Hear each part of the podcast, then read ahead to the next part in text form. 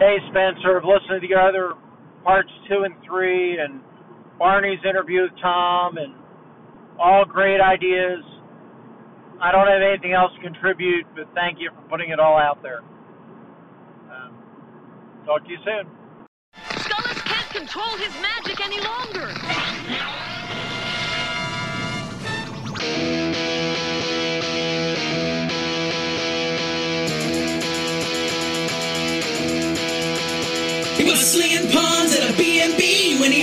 Epiphany. And they complaining about time too, about not playing D&D. It was free for all, and I heard him say, keep off my borderlands. But just sit back and let Spencer do his trick, cause you're incapable hands.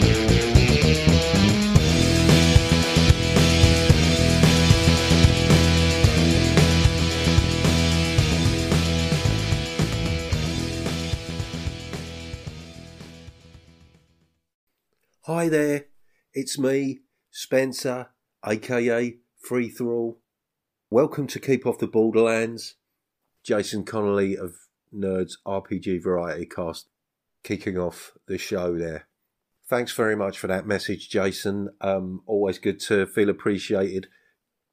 What I've got for you here is uh, basically a bunch of feedback from the Alluvial Plains episodes I put out last month quite a lot of this stuff speaks for itself. So my response is probably going to be kept to a minimum, perhaps just adding a little bit of context to the messages because it has been a while. But I've got some really, really interesting stuff that I would like to share with you. So I'm going to kick off with a few messages from Safer Fantasy Crafting. Um, a good place to start as any, as that's exactly where we left off on the previous alluvial plains episode. With me and Barney, um, I think we were both a little unclear of some of the things that Safer touched on, particularly the uh, the what he said about cause and effect. So take it away, Safer. Hello there, Spencer. It's just Safer again.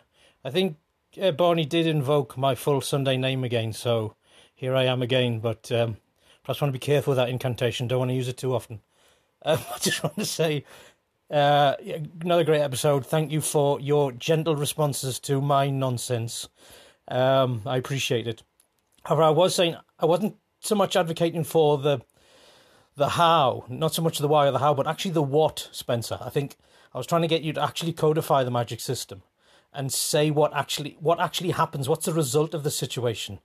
Uh, so, in case of, of Joe's instance, the result was that a guy fell over. So that's the critical point, which is knockdown. That's the effect. That's the result.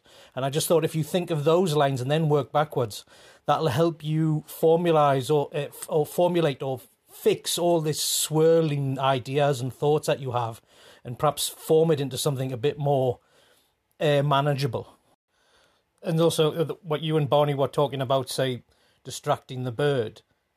You've hit the nail on the head. It's the distract is the effect. So the effect is the end result is distract animal or distract creature.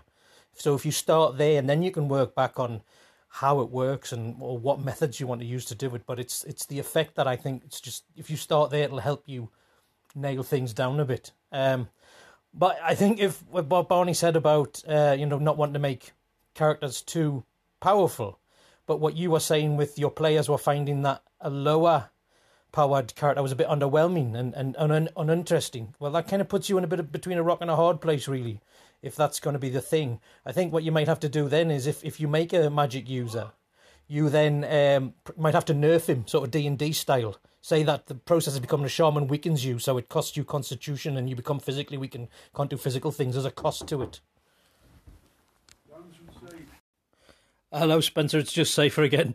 You've gone and said the magic words again, so I've turned up again. But no, thank you for that last message, Spencer. I was going to leave you a third message actually, um, but something came up and I, and I got dragged away, and I forgot what I was going to say. But I've just remembered it now. Yeah, I was going to say, you know what Barney was saying about thinking about causes and traditions and and and how things work. I think yeah, I think that's fine. I mean, look into all that and think like that about how you want the magic to work. But really, I was just suggesting that you know, if after you've done that, if you perhaps just try to finalize and fix your thoughts down to a specific result uh, as a way of anchoring your thoughts and perhaps helping you, you know, stopping all those thoughts and ideas just swirling around in a in a big morass. But um, yeah, uh, actually, you know, the magic word it has to be safer fantasy crafting, uh, Spencer, because safer fantasy crafting just just doesn't bring the magic. It's an essential verbal component of the spell, I think. But take care, mate. All the best to you.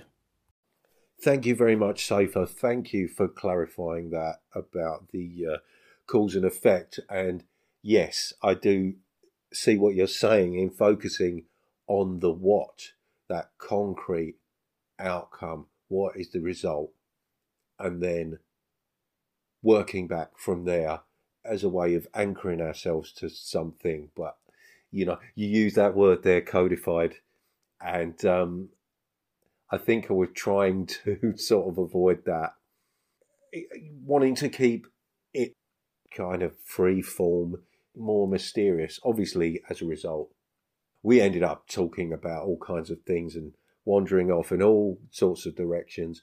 But I think that was part of the exercise, really. We wanted to sort of fresh out some ideas and, you know, just see what sticks. And at the, at the same time, I'm kind of talking at cross purposes with myself because, you know, we're trying to systematize this thing. So, uh, as another situation there where I'm getting myself between a rock and a hard place. But um, yeah, I really appreciate your input there. Thank you very much for that. Next up, I think I've got another slice of life message from Barney. Hi Spencer, it's Barney. I've got the dishwasher going on in the background and a beef and potato, beef and veg stew cooking. I don't know if that's in the way there. I just wanted to say that I really appreciate these four episodes that you've had on magic in alluvial plains. I think, you know, all of those call ins, all of the different ideas, our discussion is just a, a, a treasure trove. I am shocked and kind of embarrassed how much I talk during our discussion. Um, all all I can say is that all of my thoughts were in homage to your great ideas, and I mean that seriously. Um, uh, I think I have one thought, so I'll say that next. Throughout the design process, I think we've always tried to keep that sense of the free form nature, and I think Goblin's Henchman and you and I, when we were talking about that first session, I think we kind of got that.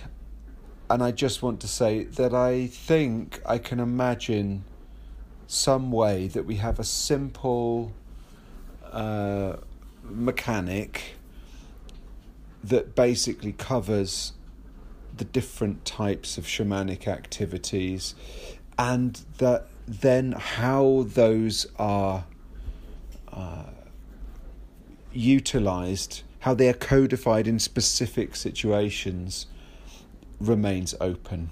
I think that is in our grasp. I think it's very close. See you bye. Uh, thank you, Barney. Thank you for an extremely gracious message. You should certainly not feel at all embarrassed about the amount of time uh, about your contribution to that discussion. And it was a discussion and the, the amount of time you spoke merely reflected the wealth of ideas that you are bringing to the table. I mean, in a lot of ways, this is this is your baby, and you know, I'm just uh, helping to suckle it. um, that's not the image I want to create. Um, uh, where am I going with this? Um, let's go to Goblin's Henchman. Hi Spencer, Goblin's Henchman here. So, just listened to the most recent, recent, recent episode of Alluvial Plains. It was interesting. I was listening to you and Barney, and then as you were going along, I had some thoughts, and then actually, a lot of those thoughts got picked up by other people, which is interesting. Um, probably better than I would express them, but um, anyway, the one thing was, you know, what Sophie was saying. I was thinking, actually, do you need to be so specific? I think you might be right. You um, you set the limits of the power. That sets the low magic versus high magic. You can only do certain things. You know, no no kind of like split people in half or something, but you know, sort of influencing kind of stuff.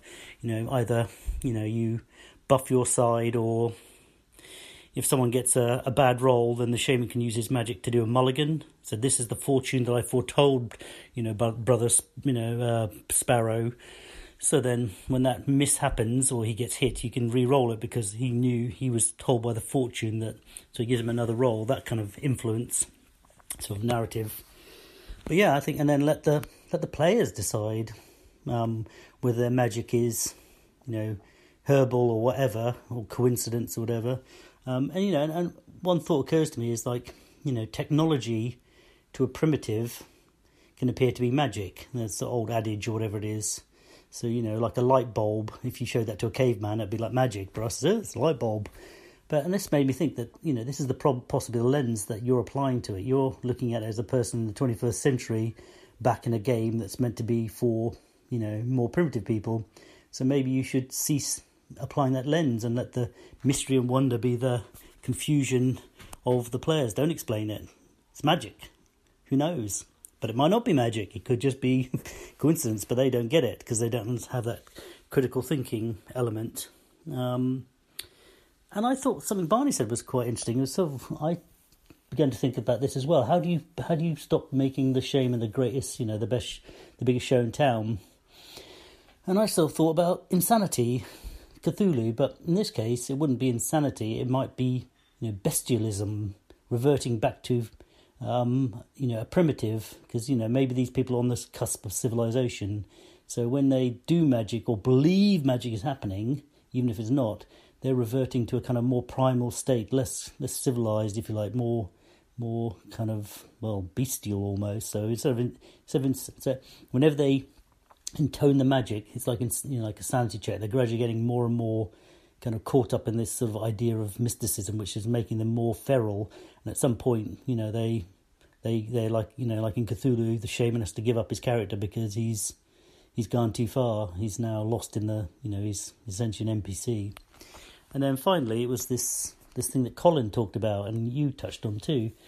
Maybe if it's too too influential, you know there is a there is a there is a tribe totem or a party totem you know is that the right word? You know like a spirit that guides them. And players can tap into that. So it's not one character. You know, the shamanism is is is a shared shamanism of the tribe. And so you know maybe there's only like three points of shamanism per session and you know someone can use it and obviously, if they're using it, they're taking other people's shamanism out of the pool. So you've got to think about it sparingly.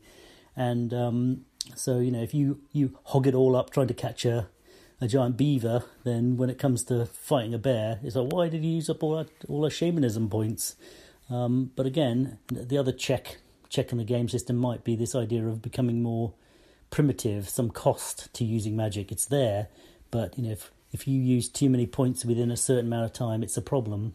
It's, I mean, it's not quite the same thing, but I, I wrote an AD&D class where a, the magic user was like an alchemical battery, and he could draw power um, from his actual body. He saps it from his pith and marrow, and um, if he overdoes it, then he artificially ages, and if he and his constitution drops. So eventually, he could burn himself out and get killed. Um, it's not quite the same thing, but this this idea there's a cost to magic. If you're conservative, you use it within margins, then it's not so bad. But if you're if you really drink too deep and too hard, then you you you pay for it. So I think there's a there's certainly a lot of interesting stuff coming out of what people have said. Um, I I I've I think my last messages were a bit because I was trying to fit into anchor format. I couldn't really tease them all out, but hopefully this is slightly better and messages that aren't after midnight will probably make more sense. all right, cheers, fella. Bye. Thank you, Goblin's henchman. Um, lots of really, really great stuff there. First of all, this idea of the shaman as like a, a buffer, almost like a bard. Um, I really, really like that idea. It certainly chimes with the idea of a, a shaman as a showman, them being uh, charismatic and telling stories, imparting information that they've gleaned from the spirit world that perhaps needs to be deciphered in some way in order for it to be of benefit to to the party. Also, the idea of a shaman as a bard might um, might mean that people might not be so eager to play them. I don't know. Maybe that, that's just my own feeling about bards coming out there.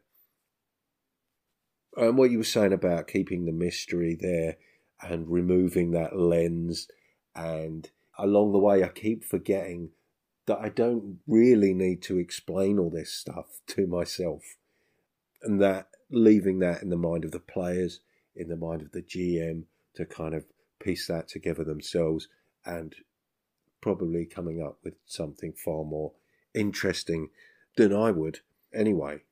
Yeah, and back to the idea of the shared shamanism. I think I've got a few more messages from Barney which will pick up on a, on a few things you mentioned there. So really appreciate what you said there, Goblin's henchman, and I appreciate any message from you, even if it's you know after a few drinks or after after midnight. Even if you don't think you're making sense, you've always got something interesting to add. So, really appreciate that. Cheers. A quick one here that builds on Goblin's Henchman's last message, um, where he talks about uh, the shamanic powers being a shared resource. I've been thinking along similar lines, and it seems to suggest, to my mind, that the current shared luck pool is uh, low hanging fruit to be adopted and possibly altered somehow as as the shamanic the pooled shamanic power. So not simply luck or not only luck maybe something else um, and it would be nice to have a different name for that i don't know what your thoughts are about that how about Providence? Very good. Um, so we have the Providence pool that would be tribal. So if you had a mixed group, those of one tribe would have that pool, and those of another would have a different one, or itinerants would have a different thing. That's an interesting complication. So we've got the shared providence pool, we've got the shamanic resonances that each character can buy into, if you like, and have a particular thing. Shaman have more resonances, and then I think we need a little oomph for the shaman, a little something extra. And that I'm thinking I guess would be like visions and those kinds of things. So it would fit all of that. Very nice, very nice, very nice. Thanks very much, Barney. Um, so I was thinking about the visions thing, and me and Barney have discussed this a little bit on the Discord. Taking this idea of perhaps before the adventure takes place, the shaman has made his journey into the spirit realm. He has spent time meditating and preparing during play to get round the idea of the shaman being a spell slinger. What they are doing is adding their knowledge to increase the chances in the form of kind of retroactive premonitions. So the shaman isn't actually knocking someone to the ground. They have witnessed the person falling to the ground for whatever reason. And then they roll in the round to see how accurate the premonition, the foretelling, how accurate their vision was. So in a way, mechanically, you're not changing anything. Nothing is is really different. Uh, just and, and again, I feel I've got into the, I've I've fallen back into the the trap of coming up with an explanation that I am happy with. Um, that was what I think I was really grasping for.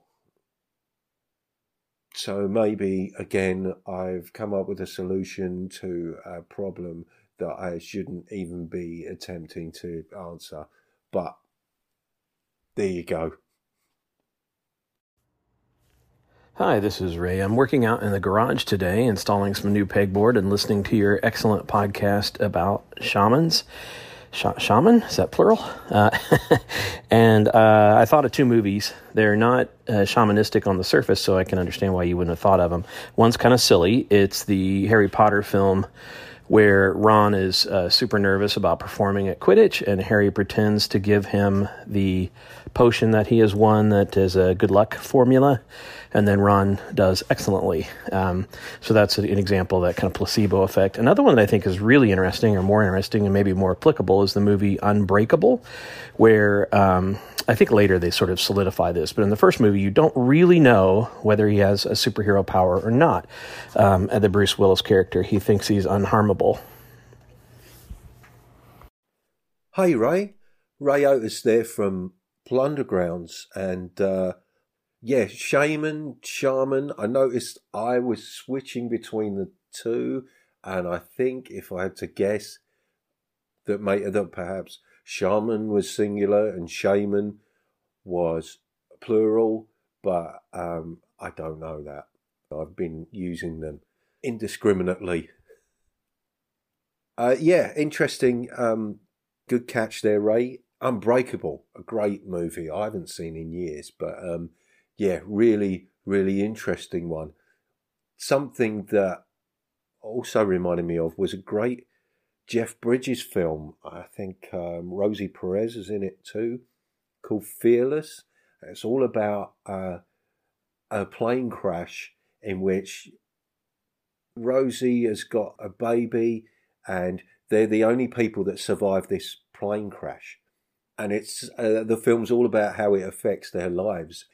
Forgive me, it's been a very long time since I've seen the film, so I may be getting this all wrong, but I seem to recall that the character Rosie plays, her, her life kind of falls apart, whereas Jeff Bridges' character believes that he is indestructible and proceeds to go out and start taking huge risks and just getting up to all kinds of crazy stuff. But um, yeah, I'll have to go and revisit that one. I recall really enjoying that movie when I first watched it. But thanks, Ray. Good to know you're enjoying the podcast. Cheers. Oh, hello. Hi, Spencer. It's from uh, Alone in the Labyrinth. Ah, mate, um, first of all, congratulations on becoming a father again. Happy 50th. Um, and also, sorry for not uh, checking in for a while. Um, I've been lurking in the shadows. I did fall behind with a few episodes, but I've just uh, last night uh, one of my neighbours was playing music very loudly, very late at night. I thought, oh, to block that out, what will be better than the dulcet tones of Spencer? Keep off the Borderlands, and uh, of course, I I found that you've got all these episodes about um, the magical mystery of the alluvial plains in your Mesolithic low magic like RPG, which is just obviously this is completely up my alley. I'm two episodes in, so I'm gonna not make any comments now, but uh, there'll be some coming, mate. I promise. Anyway, um, amazing. Honestly, it was like yeah, it was like. All... Hi Spencer, this is Alone. A few days ago, I left you a message because, well, expressing my extreme excitement about having so much kind of, uh, uh, let's say, pre-Bronze Age RPG content being uh, promulgated by uh, you and Barney. Um, and I promised I'd have a listen back and leave another message. Um, it's been quite a long time. I have listened to those messages, but now so much time has passed and you haven't actually put a podcast out. that I'm either thinking um, that you're overwhelmed by responses or you've got more serious stuff going on in your life. So I'm not going to contribute to the noise, but just to say I really loved the conversation you and Barney had and all the contributions from your listeners. And I've got so much to say about it, but um, uh, I don't think I'll be helping you out by saying what I think and just uh, just keep. All right, I hope you caught the end of that, and I don't want to go into as much as I want to the infinite possibilities of a magic system without magic because my mind is just bursting. I wish I'd kind of gone into that kind of, uh, like the whole Carl Jung man and his symbols. Uh, anyway, look, I just want to say I probably spent too much time staring at the channel, but the conversation between you and Barney, and it's probably a overflow with the whole Doggerland references, was a lot like a cliff face and a roaring sea.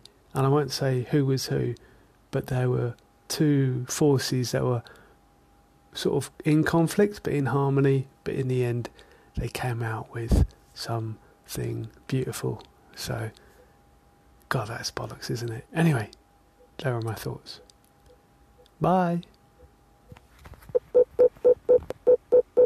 Hey, Sofinho. That's Sofinho from uh, Lone in the Labyrinth podcast, also the creator of Pariah, the um, psychedelic, Neolithic, stone and sorcery um, OSR game. I think I've covered everything there.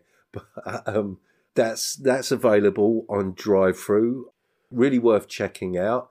There is a free art free version of the zine available but the art in it is great, and I think it's only about six and a half bucks anyway. So go and check that out. Thank you for those messages, Sofinho. A really um, tantalizing glimpse at what you possibly could have uh, shared with me there. And, uh, you know, you're welcome to give me those thoughts if you really feel like sharing them. As you can see, I have received a lot of feedback but I'm always welcome your thoughts, especially as somebody who has created a game in a very similar vein. So thank you for those messages. I, I noticed that uh, Anchor appeared to be glitching out all over the place there, but I, I got the gist. And uh, yeah, please, if you do want to elaborate on any of that, feel free to do so. Thank you very much.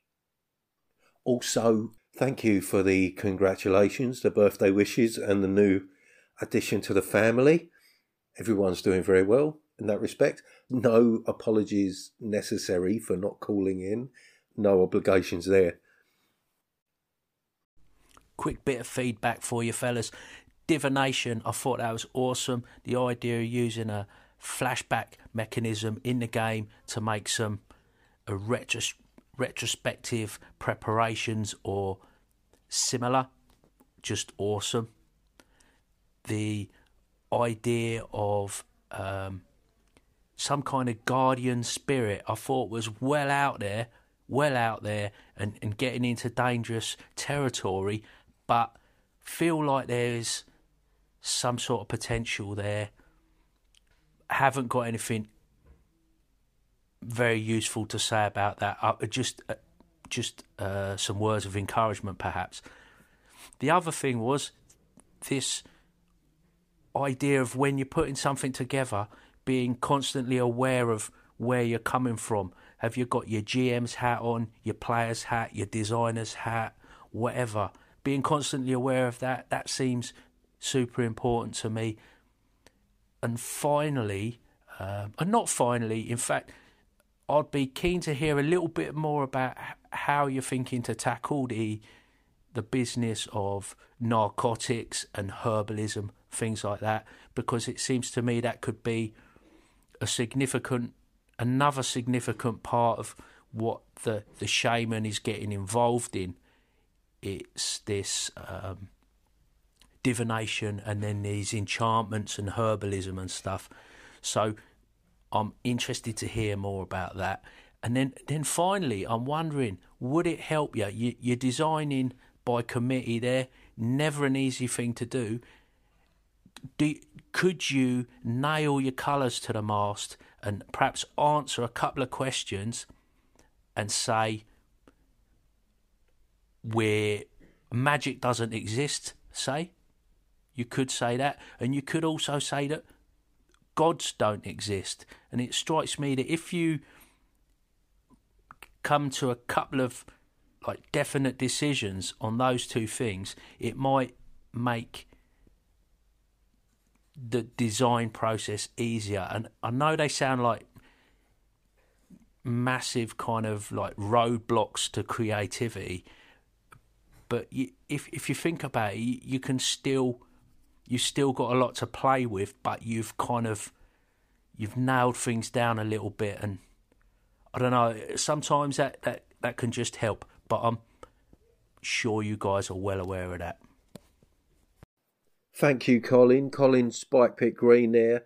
I really appreciate the feedback and um, yeah, some interesting stuff there. I I was sort of pushing for the idea that this retroactive flashback um, premonition type thing. I think that was something that um, yeah came from you in the first place. So uh, yeah, really appreciate that. The um, thoughts about as far as making it clear that you know no magic, no gods. I've certainly expressed the the desire to see how the game would work without that stuff. But like I say, simply because, you know, would that result in a game that was interesting enough without that sort of stuff? We've got a game coming up being run by Tom Barbalet of My Rules Are Better, and I think that's the direction he is taking things in, and it'd be interesting to see how that plays out. So, yeah, thanks for your words of encouragement, Colin. Cheers. Just a little addendum.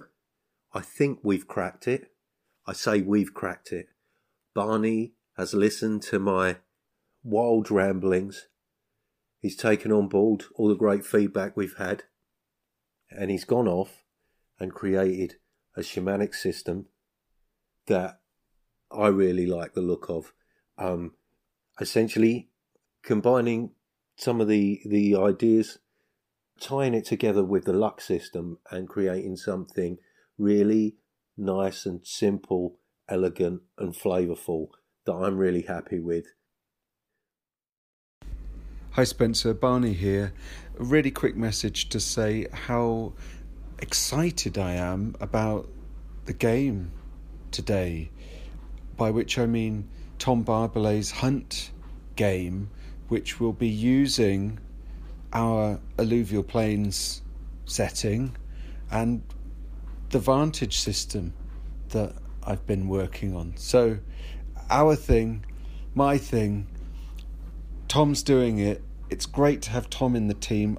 I'm so fascinated what it's going to be like, and I'm really interested to know what it, how you're going to find it when it's kind of somebody else uh, coming into it, um, running it. So that's yeah, I'm really looking forward to that very much. See you later. Bye. And of course, a big thanks to Tom Barbalet for running the game. Uh, he really did a great job. He put an awful lot of work into the scenario.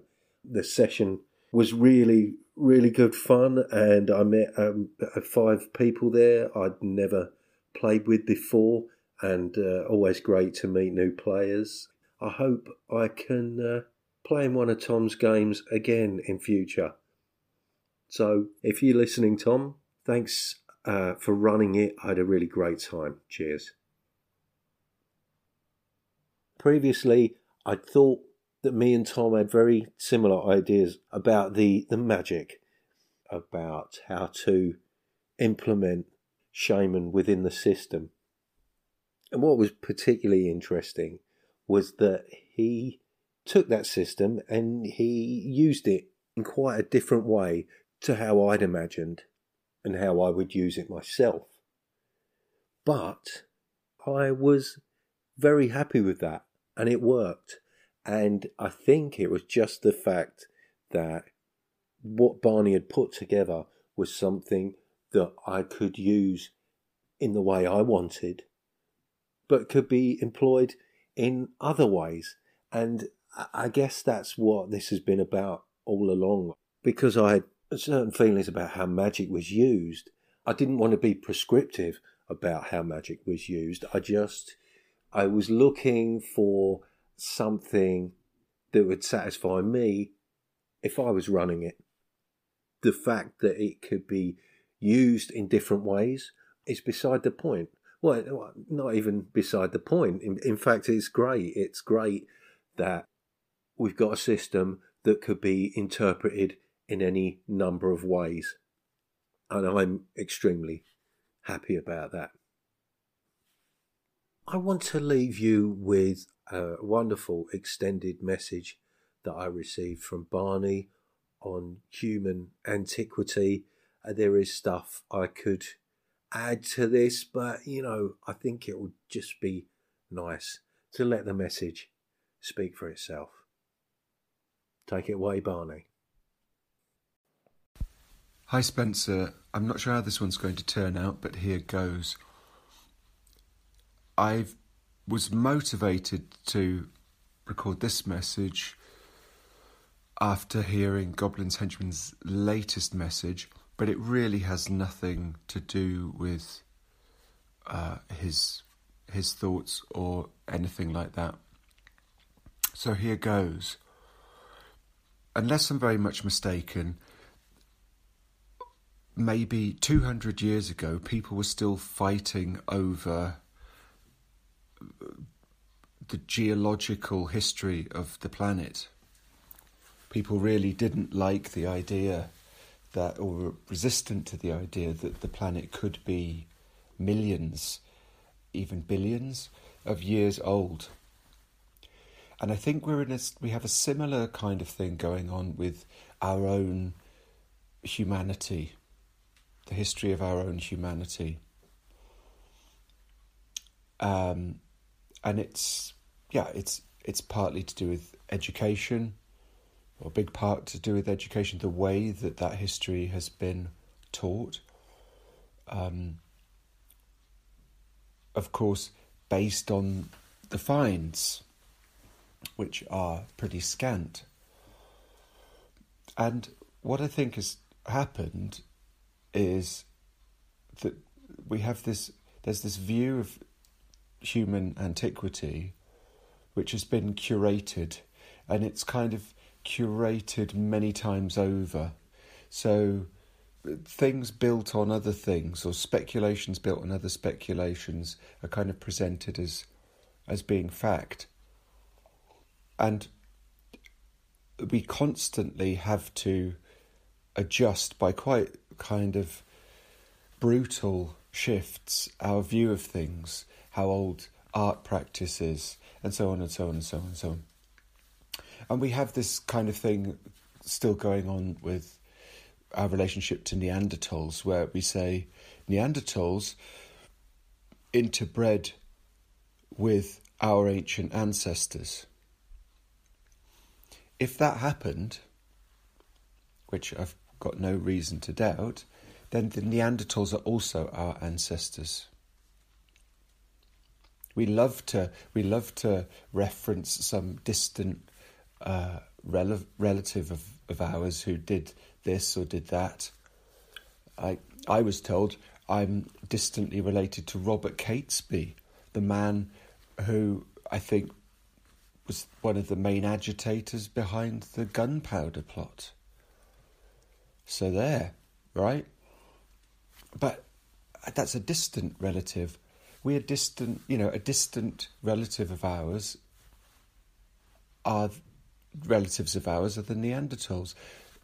They didn't interbreed with our ancestors, they are our ancestors. Um, and, you know, Joe has talked about some of these points in his show, in his alluvial plains discussion so far on hindsightless. Um, you you couldn't interbreed with another hominid if if they weren't closely related enough.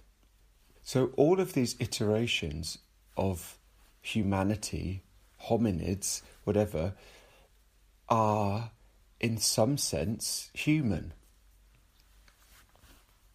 And you know, tool production has existed for millions of years. Symbolic objects have been in use for millions of years. Social groupings, which we also find in nature, you know, in, in the animal world, such as we are separate from that apparently, also have social groups. So, embedded within animal life are things that we continue to use today. And yet, we consider ourselves, at this point, humanity, to be infinitely superior, not only to nature, but also to our ancestors. Humanity now is advanced, is civilized. But here's the thing anatomically modern, that is to say, basically identical to us, anatomically modern people, identical to us, which means they had the same brains, the same brain capacities, the same capabilities of speech. I believe, I believe they found fossil remains that go back 300,000 years. So if we're a bit conservative with that, let's say 200,000 years. And then people like to say that the Homo sapiens didn't really leave Africa until, say, 100,000 years ago, and that they didn't get into Europe until maybe 50,000 years ago. But these are people, those ancestors, those are people who are, who were, sorry, physically exactly like us capable of the same kinds of activities, the same kinds of abstract thoughts as us. Now, the forms of humanity that predate whatever this modern version of humanity is, they were also tool makers, they were also cultural people with geographic knowledge, with maritime skills. So I, I don't consider any of those people to be I don't want to get into the inferiority debate because because the further you go back those developments by our most ancient ancestors were the really big ones the really pivotal ones as we progress through time Let's take an axe, for example. We can trace, you know, the the advancement of axe technology. And we start with, you know, crude flints, going up to incredibly, incredibly um, finely produced flint blades and the evidence of axes, flint axes. What do we still use today? What can I still buy in a in a, a hardware shop today? I can still buy an axe. Just because it's made of metal, I'm still doing the same thing. I still have that same thing in mind. And of course, people talk about how hardwired our brains are, and that actually a lot of a lot of the things we do in in I don't know art, business, science, whatever, they they they have motivations that go back a very very very very long time. So what what does this have to do with alluvial plains? Because of how human prehistory is widely understood, we tend to, until we start digging into it, we tend to think 6,000 years ago is a long time, 10,000 years is a long time. And the further that we go back, the less, the less, the fewer remains that we have, the more it seems like nothing was going on. But remember that modern humanity is 300,000, 200,000, 100,000, 50,000 years old. And that's just being kind of conservative about it. Way beyond, way beyond six, eight, ten thousand years ago. Just because people didn't have the internet or trains or world clocks or fridges, cars, I don't know, does not mean that they were primitive at all. The types of cognitive process, the types of social interactions can only have been incredibly complex. Because that's what we're like now, surrounded by all this stuff that we have. Our anxieties about will plast- our plastic products disintegrate, all of those kinds of concerns, those complex existential experiences have been happening for a very, very, very long time. And so for me, one of the one of the key things about alluvial plains is that without straying too much into wild fantasy, it's an opportunity to speculate about what it meant to be a modern human, at least, uh, you know, I don't know, somewhere between 50,000 and 30,000 years ago. Not treating, it's not cave people, it's not playing out being primitive, it's not engaging uncritically in an exoticism of our own past. It's really to to put us, if you like, now into that ancient past. And if we think about belief systems and whether there was magic or perceived magic 30,000 years ago, or not, you know, we we still have those kinds of belief structures going on today. I can't give you a shred of evidence of how quantum physics works. I can't really give you a shred of evidence about atoms or particles. I can't even really prove to you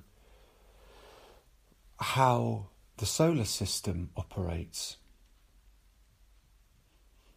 I struggle, I would struggle to tell you how air operates and what it and how my body needs it, how your body needs it.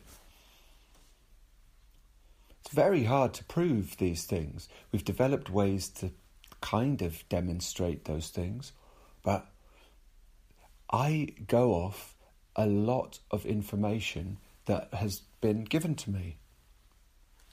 And I take it as read. Now, in in the distant future, 30,000, 50,000 years into the future, they might well be laughing at us for how we understand the phenomenal universe. How primitive it was, or da da da da da da. And hopefully there'll be someone there saying, but they were they were doing the same thing that we're doing now. They were equally capable of abstract thought. They were on the path to it. They were using the available materials that they had and making very educated guesses. And look, I can still go to a hardware store and buy an axe.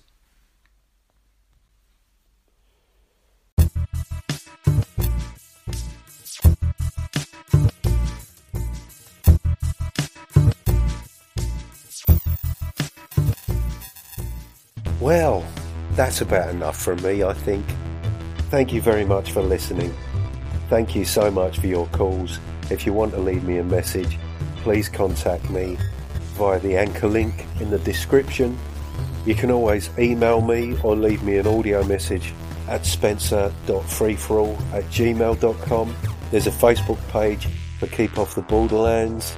You can find me on Twitter and MeWe on the Audio Dungeon Discord and various other places on Discord as Free Thrall. I'd also like to thank TJ Drennon for the wonderful music he provides. And it just remains for me to say, take it away, TJ.